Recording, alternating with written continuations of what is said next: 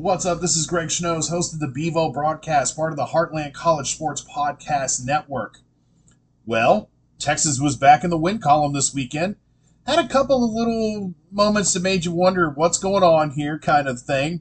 But to be per- perfectly honest with you, I was talking to a friend before the game even started, running some errands on late afternoon on Saturday, and I said, this game is going to have everything in it, meaning unexpected plays, trick plays, anything and everything, because what is UTSA expected to do in this game? They're expected to lose. They're double digit uh, underdog by Las Vegas. Everybody's picking them to lose against Texas, so they have nothing to lose and everything to gain. And when teams are in that kind of situation, that's when you see these trick plays and every kind of thing under the sun. So I was telling myself and my friend, expect the unexpected. That is what this game is going to be. And ultimately, that's what it turned out to be in the early going. And Texas ends up winning the game 41 to 20. If you just look at it from that point, you're like, okay, they won. They won convincingly.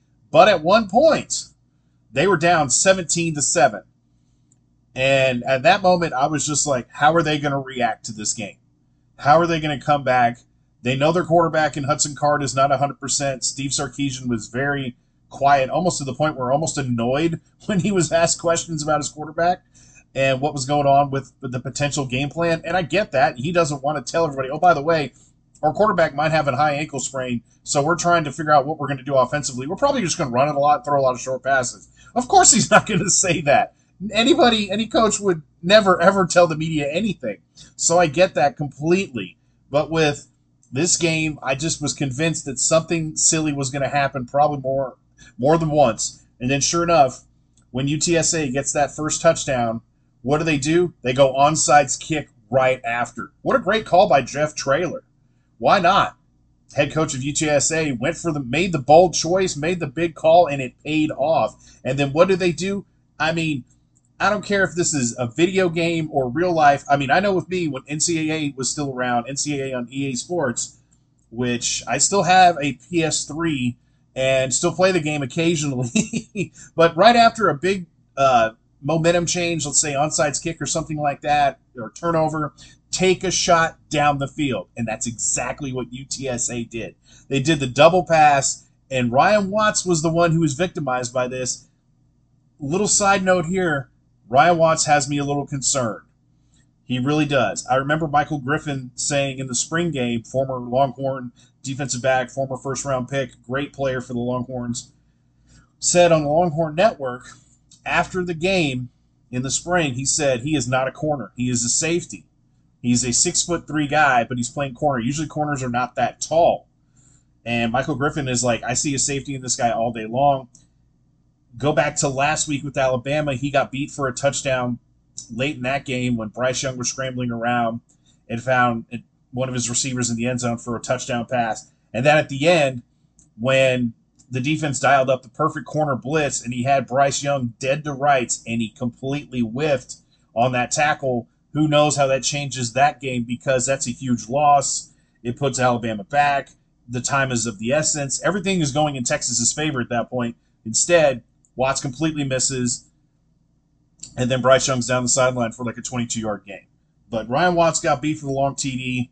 It just has me a little bit concerned. I don't know if he's still trying to figure the position out, get his feet out from get his feet under him, but at this point in the season, I think it's cause for concern, and hopefully things will get better from here on out. But just these two, these past two games, there's just too many things that are happening that are in the in unfortunately a negative light with Ryan Watts. But let's get back to the game from Saturday. So after UTSA goes up 17 to 7, I'm sitting here thinking to myself, how well, this is for all the detractors and all the naysayers, they're going to say, look, see, here we go. Texas, same old Texas. Going to lose to a bad team at a conference like they've done so many years in a row. And now they're at all the momentum's on UTSA side. So what do they do? How do they respond? Well, this is exactly what they do 12 plays, 67 yards, four minutes off the clock for a drive, and Bijan punched it in for a touchdown on the ground. Who had an incredible night between Bijan, 20 carries, 183 yards, three touchdowns, averaged nine yards a carry. Roschon Johnson, who's probably one of my favorite players in this program right now, just from the leadership aspect, The guy will do anything. Will play special teams. This guy's going to make an NFL roster and make an impact no matter where he plays. Just because this kid is just a just as they say a quote football player, put him anywhere he'll make it work.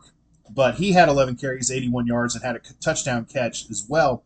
But I even you know going back to the discussion I had with a friend in the beginning, I said this is going to be a game where if Hudson Card is not 100%, and there was all these rumors and all things out there saying he might have a high ankle sprain, obviously he looked uh, like he had some issues in the game against Alabama. So what do you do? Is he going to play? Is he not going to play? So there was a lot of mystery surrounding Card and his condition with that ankle. So I just remember saying to my friend, I go, on top of all the silly stuff that could, put, that could potentially happen, this is another thing that's going to happen. Texas is going to run the ball 40 times tonight. Don't put Card in bad situations. Don't have him do a lot of long dropbacks where he's you know, scanning, you know, deep, developing plays down the field that take a while to develop. No, this is going to be Bijan, Roschon, and anybody else that wants to run the football, join the party. and sure enough, they ran it 36 times. I thought they'd run it at least 40. They ran it 36. So I wasn't very far off in that regard when I was talking to a friend of mine saying this is just going to be run, run. Like, let's do it old school Texas style run it, put line up in the wishbone. Roschon uh, Johnson and quarterback and, you know, Bijan and uh, power I formation, whatever you want. let's just run it down their throat because you just didn't know with what Hudson Card, what he was going to be. Uh, health wise. And he turned out, I mean, we had that long scramble in the second half. I was screaming, get down, get down. What are you doing? Like, I just, the, you know, my life of, uh, this 2022 season as a Longhorn fan flashed before my eyes because I was just like, oh no, this kid's running. Somebody's going to take, you know, dive low. Something's going to happen. But thankfully he got down. Thought there might have been a targeting call on that play, but it seemed like that didn't get called. And for the, here we go, a little side sidebar here. I absolutely positively hate the targeting call in college football. It's dumb.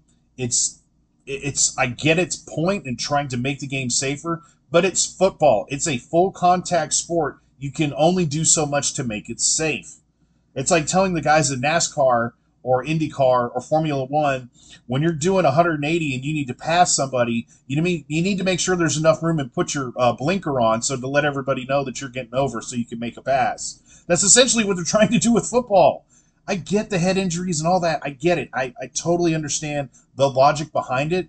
But that call on DeMarvion Overshown was just a complete silly call. He's like oh, what six three, six four. The quarterback for UTSA six foot. Their face masks hit, their helmets hit.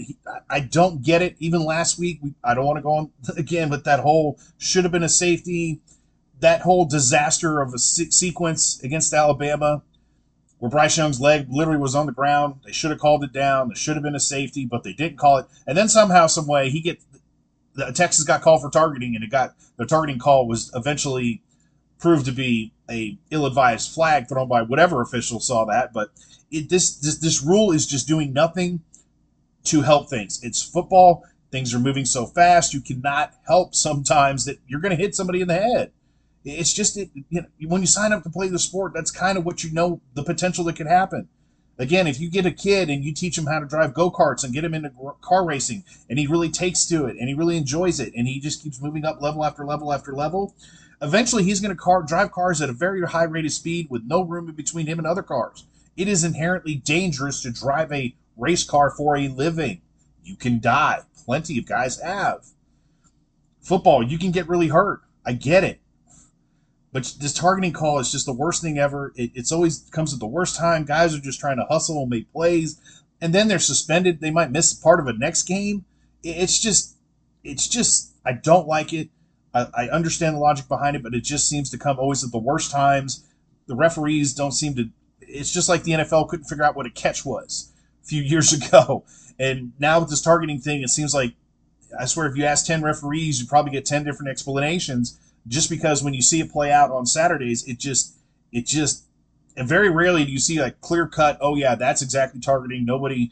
I mean, sure it does happen, but most of the time when it does, it seems like there's such a gray area, and it seems like the officials always side on the of the call of it's targeting. You know, eject him from the game, and now you can't play in the next game for part of the next game, which is just uh just don't like it. Anyways, back to the game. I'm sorry. I just, the targeting thing really gets me upset. But DeMarvion Overshown, as on a positive note, Agent Zero, as he's known in Austin, made 10 tackles, was all over the field. And part of the same thing I said in the very beginning of this, the first podcast I did here on the Heartland College Sports Network, that he, he's played a lot of football for this Texas defense. He needs to be part of that leadership. He needs to show this is be that guy. Follow me, and this is what's going to happen. And he has shown every week. He's flashed every week. He's made big plays every week. It, he's a new, uh, a new, uh, just had a baby, baby boy last week. So congratulations to to him and uh, his uh, significant other. Now they have a child. That's awesome. Good for them. But I mean, defensively, Texas yeah, there's little moments here and there. Things, I mean, nothing's perfect. You know, we, we don't live in a world of everything's perfect and nothing's wrong. There's things that can be fixed, but when you're down 17 to 7 and then you end up winning 41 to 20, you only gave up 13 points the rest of the game. That's fine. I can live with that. The the emotion of the play and then the onside kick, all that, things like that happen in these type of matchups where everybody has nothing to lose and everything to gain from the UTS, UTSA side. So that Texas weathered that storm. They responded by having a 12 play drive, took four minutes off the clock, and punched it in. To start the second half, what did Texas do offensively? Bijan had that big run for a TD. And if you watch that game, Ja'Tavion Sanders, the tight end, number zero, so there's two zeros in Texas. You have DeMarvion Overshown, the linebacker, and Ja'Tavion Sanders, the tight end, wearing zero, which is kind of confusing, and I hate that they're wearing zero in college football it just seems it's not a number. It just looks goofy. Anyways, it's just me. Maybe I'm I'm getting old. I don't know what it is. Maybe I'm just used to what not having zero out there. But anyways, Ja'Tavion Sanders only caught one pass for five yards, and he was one of the keys that I looked to going into the season. A guy that could make a huge impact catching the football, making plays from the tight end position. If you rewatch that game, a lot if he lined up, it, it seemed like he would motion from one side of the formation to the next, and he was a glorified blocker. I mean, might as well have been a fullback he was he was blocking in Bijan's big runs. He literally cuts right behind Ja'Tavion Sanders' block for the big TD in the third quarter. A lot of the runs he had throughout the game. I'd give Ja'Tavion Sanders a game ball. The fact that he only caught one ball for five yards, but he was more than willing to go out there as a blocker and mix it up and help the team in that regard shows me that this kid, along with the rest of the team, is buying into what Steve Sarkisian is doing. He's probably saying, hey, quarterback's not 100%. The targets probably aren't going to be there. They're, if they are, they're going to be short, quick throws. But this is what we need from you this week. It's going to be a heavy dose of the run game. And that's another thing that Texas has lacked. Jared Wiley, everybody remembers him, the tight end who's transferred now to TCU. Huge physical guy, like six seven, but who was a former quarterback who didn't like getting in the in the trenches and blocking. Well, that's part of the deal when you sign up to play tight end in pretty much any offense yes, the tight end position has evolved and changed a lot through through the years, and they're involved more in the vertical passing game that they probably ever have been before. But at some point, you're going to be asked to line up on the line of scrimmage, chip, block, stay in as an extra blocker, contribute in the run game as a blocking tight end. And Ja'Tavion Sanders, I would give a game ball for that and that reason specifically. Was a great blocker, made some holes, Bijan Robinson cut right off of him and made a lot of big plays on Saturday night. So tip of the cap to Ja'Tavion Sanders and his effort in the run game.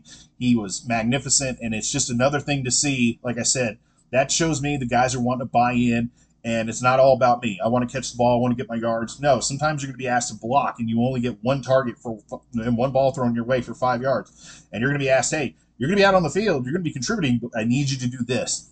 That shows me guys are buying in. That shows me guys are looking at the bigger picture and things like this. These are little building blocks and things that we keep mentioning throughout these podcasts that I'm doing every week. That we look for these little things. Like I said all year, temper your enthusiasm. There's a lot of young guys on this team. There's a lot of youth across both sides of the ball, but we are seeing little things every week that are helping this team win games. As we said, heavy dose of the run, offensive line played a great game as well. And Kelvin Banks, true freshman left tackle, that's maybe another game ball right there. That young man has come right in and just been outstanding. For me, that was a huge concern coming into the season, playing a lot of young guys on the offensive line. And you'd be hard pressed to see the quarterback scrambling or giving up a sack and he's standing there putting his arms up like, gee, I'm sorry. like, no, this kid is the real thing. And I'm just so thankful he's a Longhorn and he's out there left tackle making things happen. And along with the rest of the offensive line, just little steps, little things add up to the big things. Keep improving every week, keep getting better as a team. And then once you have Oklahoma here in a couple of weeks, that Red River shootout is just around the corner. Today's date is the 19th of September. It's, it's just hard, blows my mind. We're already half more than halfway through September. But when football season's back, it just rolls right through us, right? I mean, it's just like bang, bang, bang, week after week. It's just like, oh, I love it. I love this time of year. but that Texas OU matchup in the Cotton Bowl is just around the corner. Right after that, Texas has Oklahoma State. If Texas can keep doing what they're doing, Quinn Ewers should be back by the OU game. He was actually warming up and in full full pads on Sunday Saturday. Got a text right before the game showing me that, and I was like, "What? What's going on here?" Like, let's not speed. Let's not speed. You know, uh, uh, rushing back. Excuse me, rushing back onto the field. Let's let the young man heal up. Let him be ready. If he can be back before OU, great.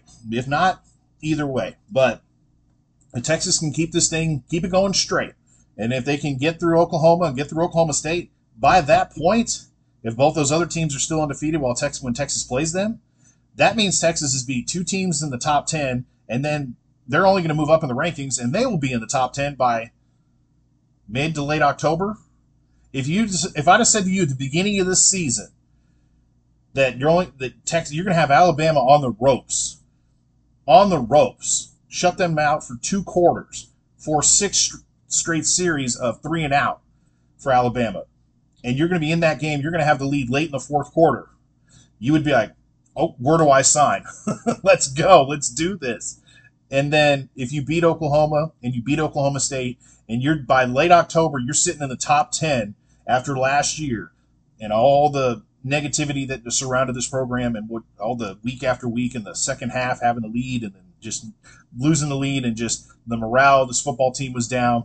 If you'd have told me all these things before the season, now granted, that's we're putting the cart in front of the horse here just a little bit, but I'm just asking you. I'm asking you to dream, Longhorn fans. It's okay.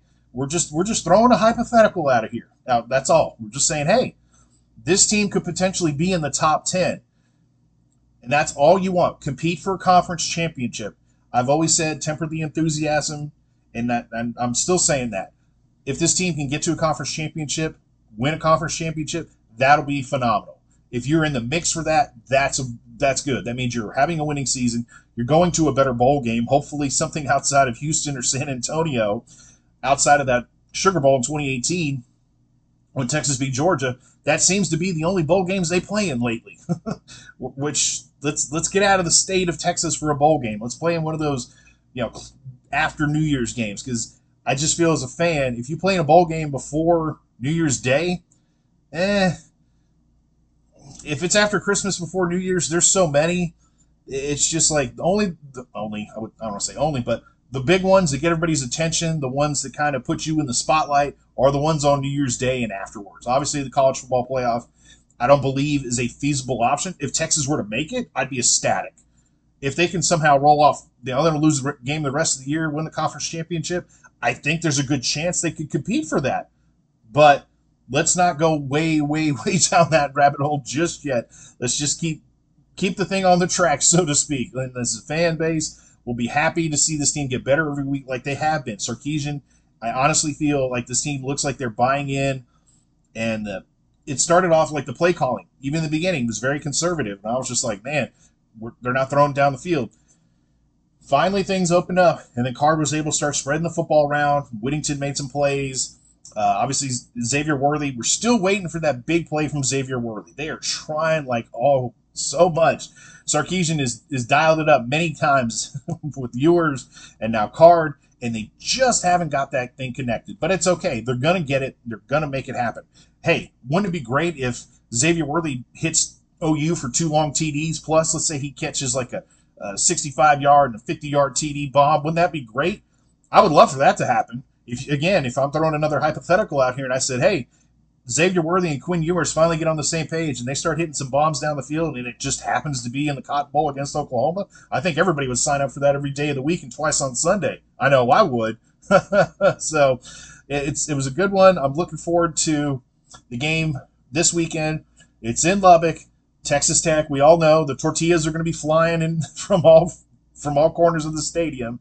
And of all things, I, I, I don't get it, but hey, it's Lubbock. That's what they do. I like tortillas, but I usually like them when I'm having fajitas or enchiladas or tacos, any of those wonderful items. But hey, they like throwing them at the opposing teams. So whatever. but it's always a tough place to play in Lubbock. It's it's just always no matter who's the coach. I don't care if it's Mack Brown or Tom Herman, and now Sarkisian's going out there. It's going to be a tough matchup. Tech is obviously it's this is their Super Bowl every year. This is the big in rival, big in-state rival. I mean, Texas A&M. I mean, for a while there, Texas Tech was holding their own with A&M and winning some of those games with in the Mike Leach era and all of that time. You know, back in the years when A&M was in the Big 12. But Texas Tech, the hatred for the burnt orange runs deep. They don't like Texas. and They don't want to. They want to want nothing more than the Texas to roll in there, just completely uh, throw a grenade in the Longhorn season, blow it up, and just all the negativity and all the naysayers come crawling out of the woodwork to say, "Oh, Texas is back again. You're losing to Texas Tech." They need. I'm sure it's being more than discussed a few times every day.